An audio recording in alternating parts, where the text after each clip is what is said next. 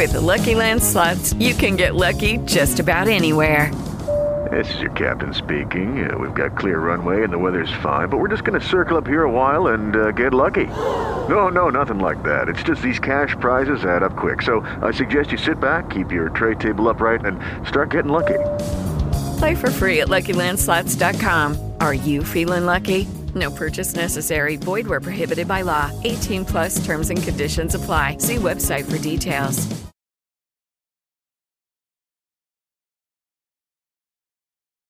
Eccoci. Ciao Paolo. Ciao Albi, Non ti sento. mi senti? Adesso io ti sento, sì. Mi senti tu? Ok. Sì, sì, perfettamente. Eh, ok, Avevo chiuso per una call prima l'audio naturalmente me lo sono dimenticato. Ok, ho attivato la registrazione, bene, intanto eh, benvenuti a tutti. Oggi siamo in una versione un po' inedita, manca, manca Andrea e eh, si, si sta riposando, visto che il nostro maratoneta della, del, del team di Brad ha fatto un super sforzo domenica, è andato molto bene, allora oggi gli abbiamo concesso la giornata libera, dai. Siamo in versione Allora, live. Esatto, e, e lo salutiamo e salutiamo anche lui. Ehm, cerchiamo di fare appunto una chiacchierata tra, tra di noi, magari eh, la facciamo un po' più corta delle altre volte, però sostanzialmente vogliamo un po' continuare quello che era il- l'argomento che abbiamo preso l'altra volta, quindi tenendo un po' un format di approfondimento, quindi cercare di partire dal, da un argomento eh, più di mercato fino a scendere poi a individuare una, una società. Nel mezzo sta l'individuazione un po' del business, eh, o meglio del modello di business, delle caratteristiche e forse la cosa più importante è capire quali sono quegli elementi eh, che influiscono all'interno di questi, di questi mercati e eh, le esigenze alla fine sono quelle che le aziende eh, che si trovano all'interno del mercato cercano di andare a, eh, diciamo, coprire, soddisfare, mettetelo come volete, eh, e quindi il modello di business si, si modella sostanzialmente sulle esigenze dei, dei clienti. Se eh, continuiamo appunto il discorso sul, eh, sul mercato della cyber security, ehm, io volevo iniziare oggi con una frase che ho trovato che eh, riassume sostanzialmente in senso logico e alla portata di tutti perché non ha assolutamente niente di tecnico. Esattamente quello che abbiamo detto l'altra volta e direi che è un po' il punto di partenza per oggi. E eh, mi riferisco a una frase detta da eh, Riccardo Iommi che è un eh, dipendente manager della- di Oracle dove ci dice che con l'aumento di- dei dispositivi e i punti di accesso sarà sempre più facile trovare una finestra aperta piuttosto che chiuderle tutte. È un po' la chiave perché sostanzialmente ehm, oggi ci troviamo a eh, dover, nel mondo appunto della cyber security, a dover rincorrere, quindi l'attaccante è sempre perennemente in vantaggio, in, vantaggio di fattori, in vantaggio di opportunità, in vantaggio di tempo, perché logicamente arriva prima ed è molto difficile da scovare, è molto, eh, un po' quello che succede anche nel mondo reale, cioè eh, il ladro solitamente entra quando eh, senza farsi vedere e poi noi dobbiamo affrontarne le conseguenze eh, in maniera successiva. Ehm, questo- questa frase che eh, sembra direi quasi banale, devo essere sincero, però è eh, sicuramente la più significativa che ho trovato, muove sostanzialmente un mare, ecco, perché eh, riassume anche dal punto di vista tecnologico quanto oggi questo, il mercato della cyber security sia costruito su un'esigenza che nasce da- anche da una povertà tecnologica, da una mancata ehm, ritmo di evoluzione adeguato della tecnologia all'interno, ipotizziamo alle aziende, lasciamo un attimino da parte i privati che è sicuramente un attimino più logico, però anche le aziende non riescono a stare dietro alle eh, nuove innovazioni e pertanto il eh, cybercrime si muove decisamente più, più veloce. Tant'è vero, poi magari Paolo inizio a farti fare, eh, o se vuoi a fare anche tu una, una considerazione, ti butto lì una, una curiosità. Tant'è vero che ehm, se noi per cyber security cerchiamo di definire i modelli di business delle aziende che agiscono, tra virgolette, da difensori, ok, o che ci dovrebbero proteggere dal crimine, c'è addirittura tutta una serie di modelli di business del criminale, sostanzialmente, o del soggetto criminale. Eh, vi faccio l'esempio, addirittura si definisce un C2C, quindi un, un criminale to criminale, ok? Eh, quindi quei modelli di business dove abbiamo aziende che si occupano di dare l'accesso eh, in maniera eh, naturalmente non autorizzata ad altri soggetti piuttosto che altri che danno l'accesso a database non autorizzati in maniera come se fosse un servizio. Quindi io pago un abbonamento addirittura per avere l'accesso in un posto dove non potrei andarci, tra virgolette, dove non potrei tirare fuori informazioni. Abbiamo modelli di business di classiche software house che ehm, costruiscono quel codice ransomware magari che ci permetterà di ehm, eh, compiere un'intrusione. Eh, oppure ci sono modelli di business che invece si basano sull'andare a recuperare in un posto ricco di dati, recuperare questi dati e poi vendere questi dati a chi ne ha eh, bisogno nel mercato secondario, in quello che sentiamo chiamare come, do, come dark web. Sostanzialmente questa è un po' la panoramica del dove si muovono le aziende che eh, si occupano di cyber security e ehm, che cosa devono affrontare, che cosa eh, a che cosa secondo me devono correre dietro, no? sempre ripartendo un po' dalla frase di Yomi abbiamo, sul quale abbiamo iniziato. Paolo, su questo so che dal punto di vista tecnologico hai, eh, per, per, oggi hai guardato anche un altro aspetto di crescita, di forte crescita che sta influenzando questo, questo mercato. Sì, ma praticamente, il, come dicevi tu, quella frase eh, è l'emblema un po' di tutto il discorso, perché noi siamo abituati, come quando siamo a casa nostra, che per assurdo mettiamo il blindato a casa, ma non ci ricordiamo che in realtà sono tutte le finestre, un punto di accesso, quindi anche se uno ha un blindato e tutte le altre ha una finestra che basta girare una maniglia e uno entra, il blindato serve sostanzialmente a poco. No? Um, quindi i punti di accesso alle aziende sono aumentati in maniera davvero esponenziale negli ultimi anni. Consideriamo che qualche decennio fa l, diciamo, la, la, sicurezza informatica in azienda era eh, diciamo, gestita con il famoso antivirus, no? piuttosto che con l'ufficio IT che gestiva le VPN e la cyber security era finita lì. Eh, con negli ultimi due decenni, che stiamo già dicendo da qualche diretta, c'è l'avvio della digitalizzazione, questo è aumentato, i punti di accesso sono aumentati, ma stanno aumentando esponenzialmente con quello che è il famoso processo di Internet of Things oppure IoT, dove a quel punto non è soltanto il punto d'accesso all'azienda, non è soltanto il computer, ma magari è il cellulare piuttosto che è l'intero processo produttivo che viene gestito direttamente su cloud oppure viene industrializzato con dispositivi che si contattano uno con l'altro e che raccolgono dati e informazioni. Considerate che eh, secondo una, una, stima contenuta anche in un, un report di McKinsey a fi, fatta a fine 2019, si stimava che i dispositivi connessi tra di loro nel 2020 sarebbero stati circa 20 o 30 miliardi, non soltanto cellulari, è proprio dispositivi connessi tra di loro. È logico che eh, questi 20-30 miliardi stimati per il 2020 partivano da circa un 10-15 miliardi stimati per il 2015. Quindi vedete l'esponenzialità. E questo era ancora pre-pandemia, pre-Covid, che ci ha di nuovo portati ad aumentare la digitalizzazione e la velocità. Quindi, ma quell'avvento della, dell'IoT, della Internet of Things, non è soltanto volta a migliorare i prodotti, ma è un, una serie di processi che tutte le aziende attivano per migliorare anche i processi produttivi e proprio non soltanto la produzione dei beni, ma anche il funzionamento interno della società viene diciamo, migliorato grazie all'IoT. È logico che il, mentre prima il, diciamo, il rischio era la riservatezza dell'accesso ai dati, quindi l'azienda si proteggeva per evitare che le persone accedessero ai suoi dati per un discorso di riservatezza, produzione industriale o quant'altro.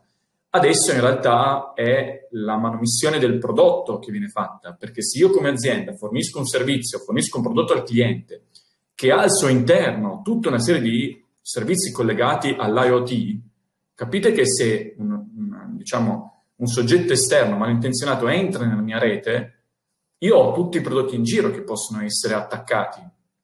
Quindi non soltanto come azienda, ma anche come servizio, come prodotto che ho reso al mio cliente. E quindi capite che è un mondo, è un mondo che si apre non soltanto per l'attacco all'azienda, ma anche a tutto quello che questa azienda eh, vende. Quindi le porte di accesso si sono moltiplicate negli anni, cioè veramente da, davvero il numero di, di, touch point o di end point che possono essere colpiti è aumentato in maniera esponenziale e quindi anche la protezione di questi dati è aumentata anche nella mente degli amministratori delegati piuttosto che nei board, nei consigli di amministrazione delle società. E anche qui sulla base di una survey su circa 400 esperti eh, interrogati, sempre nel 2019 da parte di, di McKinsey e dei suoi partner, circa il 75% diceva che era una priorità fondamentale la cyber security nelle aziende. Però, d'altro canto, dichiarava che solo il 16% era ben preparato. Quindi erano consci di non essere preparati. E capite che se già il ladro, passatemi questa similitudine, parte avvantaggiato perché ha la possibilità di scegliere dove attaccare e in più tu non sei protetto e sai di non esserlo, a quel punto il rischio diventa ok, non sono protetto e magari non so neanche cosa fare nel caso in cui mi attacchino. Quindi ci sono una serie di, ehm, di politiche che tutte le aziende dovrebbero intraprendere per poter proteggersi dalla cyber security e quindi collegarsi poi magari ai modelli di business delle società che operano in cyber security. Quindi questi modelli, poi, poi chioso un attimo, ti lascio la parola a te Abby, questi modelli possono essere cominciare a capire che cos'è per te, per la tua azienda, la sicurezza informatica. Quindi quali sono relativamente al tuo settore specifico, al tuo modello di business, i punti di accesso che potrebbero avere. Piuttosto che definire i ruoli e responsabilità all'interno dell'azienda di, co- di chi è responsabile della cyber security lungo tutta la catena della supply chain, quindi dal contatto col fornitore al contatto col cliente, ai processi produttivi che ci stanno in mezzo, tutto, non soltanto diciamo la parte informatica, tutto il processo produttivo deve essere mappato in termini di sicurezza informatica. Collaborare con gli altri operatori del settore, quindi non vivere come soggetto a sé stante, ma anche se ho dei competitor, capiamo di fare sistema, perché magari ci possono essere delle informazioni che ci possiamo scambiare per fare in modo che tutti siano protetti, anche perché se la sicurezza informatica diventa un fattore che viene gestito, è un asset fondamentale nei confronti degli altri. Non so cosa ne pensi tu. No, guarda, hai, anche qua mi hai dato un assist a me perché ehm, in più parti e eh, in più articoli di, di, eh, di, di settore, ecco, diciamo così, eh, si va a valorizzare l'attività e ehm, le, diciamo, gli investimenti fatti dalle, aziende in cyber security come eh, poi possibilità di valorizzazione del, dello stesso business di queste società o come punto ehm, di diciamo, eh, di nota ecco, verso il mercato, quindi dicendo io sono una società più sicura rispetto a un business più sicuro, i dati che mi dai in mano tu consumatore io saprò, saprò proteggerli meglio o comunque ho intrapreso una serie di ehm, iniziative più, eh, diciamo, eh, che portano ad una sicurezza maggiore ecco, rispetto, rispetto ad altri competitor. Quindi probabilmente è un punto di valore eh, sul quale poter, eh, scusate il gioco di parole, puntare nel caso di, della promozione appunto del, del, business di determinate società. Sì, ma anche eh, soltanto per, faccio sempre un inciso, anche soltanto per, a parità di valore, a parità di prezzo, lato cliente, a parità di prodotto, vista anche come una commodity, io posso dire sì, ma io ad esempio ho un'assicurazione in caso mi, mi entrasse una mia azienda e rubassero i tuoi dati, piuttosto che guarda che io sto investendo X milioni all'anno per la protezione dei tuoi dati. Sono tutti valori aggiun- aggiuntivi rispetto al mero bene o servizio che viene, che viene comprato. Certo, in questa cosa qua tra l'altro mh, faccio anche un piccolo appunto perché eh, leggevo eh, questa mattina il report di una, probabilmente la società del settore eh, adesso non sono sicuro che sia la più grande, ma comunque una delle più grandi che è Palo Alto, che comunque ha una capitalizzazione di più di 50 miliardi, eh, dove faceva un'importante analisi della propria clientela e gli investimenti più grandi e soprattutto la crescita di questi investimenti arriva dai cosiddetti clienti milionari. Attenzione che milionari non vuol dire che sono proprietà almeno di un milione di euro di, di patrimonio, ma stiamo parlando di gente che fa fare fatturato a Palo Alto di almeno un milione di euro, quindi di dollari in quel caso, scusate. Quindi stiamo parlando anche qui, io credo che ehm, la realtà eh, coincide molto con quello che poi leggiamo effettivamente e che è un problema sentito più si diventa grandi,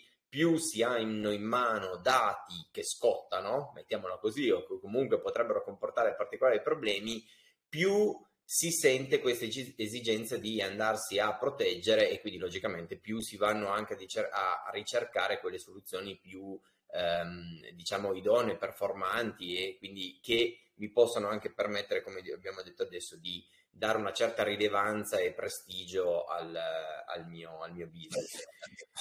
Sì, anche perché considera, cioè, nel caso in cui una società, seppur importante, ma avesse un data breach, un, diciamo un, un'intrusione, un'intrusione da parte di un soggetto terzo, a quel punto il suo prodotto può essere perfetto, ma la sua credibilità cala drasticamente cala veramente in maniera importante perché non compro più soltanto un prodotto, ma compro un prodotto che però può non funzionare o può avere delle, delle problematiche, oppure i miei dati che io ti sto affidando possono non essere più utilizzabili o utilizzati da un soggetto terzo perché tu non mi dai una sicurezza.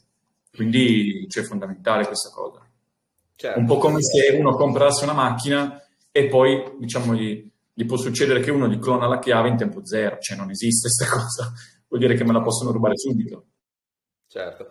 Eh, cambiando leggermente pagina e volendo arrivare alla, alla, conclusione della chiacchierata per dare un aiuto poi a noi eh, e a chi vuole vedere questo business, questo mercato eh, come un'opportunità di investimento, premettendo, non so se tu sei d'accordo, eh, è un settore secondo me molto molto molto tecnico quindi a differenza di altri business che poi, cioè è facile, for, forse il problema che devono andare a risolvere è di facile comprensione perché bene o male una, una mail di spam è già arrivata a tutti, quindi più o meno la mail classica del, del, di richiesta di accesso e di mettere le password al conto bancario da una mail fraudolenta è già arrivata, però ehm, diciamo che è molto difficile la comprensione, e perché è tecnico, eh, di come vengono affrontati questi problemi da parte appunto delle aziende eh, che si occupano di cyber security. E queste vi posso dare un'indicazione che si vanno a suddividere probabilmente in base alle aree che vogliono andare a proteggere, cioè la cyber security è un qualcosa che deve andare a proteggere le quattro macro classi di asset che possono essere attaccati. Sostanzialmente i dati prima di tutto, quindi tutte quelle aziende che si occupano di criptografia o conservazione in luoghi sicuri dei, dei dati, eh, la gente, le persone che sono l'anello debole di tutta questa catena. Mm, ne, eh, sempre io mi ne diceva fondamentalmente una cosa che secondo me è sacrosanta, cioè eh, il fatto che ehm, sempre più, cioè, cioè, che la tecnologia degli attacchi alla fine non vada così avanti e sia molto spesso i dati degli attacchi diciamo tradizionali, anche la semplicissima mail phishing che esiste già da una vita, continua ad avere una rilevanza eh, estremamente elevata perché? perché funziona sostanzialmente e se funziona non è tanto perché lo strumento domani è diventato più bravo a non farsi riconoscere, ma probabilmente perché all'interno delle persone manca ancora la formazione necessaria per evitare eh, questi, questi danni. Gli ultimi due parti mh, molto importanti che, sul quale le aziende che si occupano di cyber security devono concentrarsi o possono concentrarsi in maniera alternativa sono naturalmente le infrastrutture, quindi dentro le infrastrutture, dentro ehm, le vari sistemi di rete eh, si vanno a nascondere tutta una serie di insidie che attraverso strumentazioni devono essere eh, implementate e possibilmente eh, diciamo chiuse quelle, le porte, almeno in questo caso dal punto di vista hardware, e allo stesso modo però non dobbiamo poi trovare chiuso il portone, mettiamola così, non dobbiamo trovare l'accesso dalla finestra, cioè dalle applicazioni che andiamo a costruire. Quindi anche solo la semplice banale applicazione, parliamo sempre di accessi, eh, che non fa mai cambiare la password, non dà l'autenticazione doppio fattore, eccetera, eccetera, ecco, oppure non si occupa, non, eh, scusate, non adotta un sistema terzo per ehm, autenticare ecco, il, il, il, soggetto o per eh, prevenire ehm, degli, delle, delle intrusioni non autorizzate, Ecco, quello è tutto un tema, un altro tema dove esistono delle società che sono specializzate effettivamente nel far quello. Concludo dicendoti ancora questo, nell'ultimo passaggio, sempre in questo caso trovato su eh, Palo Alto, i modelli di business di queste società si basano fondamentalmente su un'ottica a lungo periodo che è la naturale evoluzione del processo di, di digitalizzazione che hai detto tu all'inizio, cioè si sta passando sul cloud fondamentalmente il, eh, par- usciamo un po' dal discorso del pensare alla cyber security come l'antivirus che mi installo sul PC di casa o sul PC aziendale, benché su dei servizi cloud integrati che ehm, fanno molte più cose e lì arriva un po' anche la difficoltà ehm, eh, sicuramente tecnica di questo, di questo settore. Quindi eh, è un qualcosa dove, ecco, tra l'altro, scusate, il secondo aspetto, sono, me ne ho detto solo uno, il secondo aspetto è quello invece di andare avanti per acquisizioni, proprio perché si tratta di, di tecnologie che molto e troppo frequentemente eh, nascono e crescono, per le grandi aziende è molto più semplice non svilupparle tutte in casa, ma lasciare che ci siano delle piccole start-up che vanno a risolvere dei problemi eh, magari molto innovativi ma ehm, specifici e a quel punto tramite acquisizione eh, incrementano le potenzialità del, del, del, proprio business. Sì, diciamo che i modelli business descritti perfettamente, ehm, c'è una chicca, nel senso che qualche ora fa è stata diffusa eh, una nota dove la banca de- dei dipendenti interna alla Banca d'Italia sostanzialmente è stata hackerata in un metodo piuttosto semplice, del tipo che c'era un soggetto, un hacker, che chiamava i dipendenti della società eh, facendo uscire fuori il numero fisso interno della Banca d'Italia e dove chiedeva delle, eh, dei passaggi, diciamo, delle, delle, attività che ogni soggetto doveva fare perché c'erano stati casi di un malintenzionato che si era intromesso. Quindi, e, e diciamo che qui l'aspetto umano, come dicevi tu, era fondamentale. Era difficile però intercettarlo perché questo hacker sembrava molto preparato e aveva una risposta pronta per qualunque cosa. Quindi, come dicevi giustamente tu, eh, c'è un tema eh, duplice che le società possono fare, che da un lato la cultura, quindi cercare di formare sempre di più i dipendenti della società per migliorare l'approccio alla, alla, alla cyber security, e dall'altro invece avvalersi di società eh, importanti e ben preparate per andare a tracciare tutti i vari punti di accesso eh, con cui possono diciamo, entrare in, eh, in, situazioni critiche per, per, l'azienda e per i suoi clienti. Quindi no, no, son, eh, diciamo che sono modelli business molto complessi di chi li vende naturalmente e che vanno per, per aggregazione, come, come, dici tu, data velocità di, di, diciamo, di accessi alla cybersicurezza o di messa in discussione della cybersicurezza che, che si registrano tutti i giorni ormai. Esatto. Bene, eh, la prossima volta cercheremo di scendere ancora più nel dettaglio, proveremo un po' a, ehm, diciamo, a diradare un attimino la nebbia su magari un eh, modello di business in particolare, su una società del, del settore, così da darvi un, eh, un'ottica di, di, analisi di questo, di questo, diciamo, complesso settore, quindi non ehm, assolutamente scontata eh, l'effetto del, delle analisi che uno può tirarci fuori, no? de, de, soprattutto delle riflessioni. Bene, Paolo, ti ringrazio e mh, mm, ringrazio anche tutti quelli che ci hanno ascoltato. Eh, come al solito, se vi è piaciuto il video, un eh, mi piace su, su YouTube piuttosto la condivisione è super gradita. E noi vi salutiamo come sempre. Stay bread. Ciao a tutti.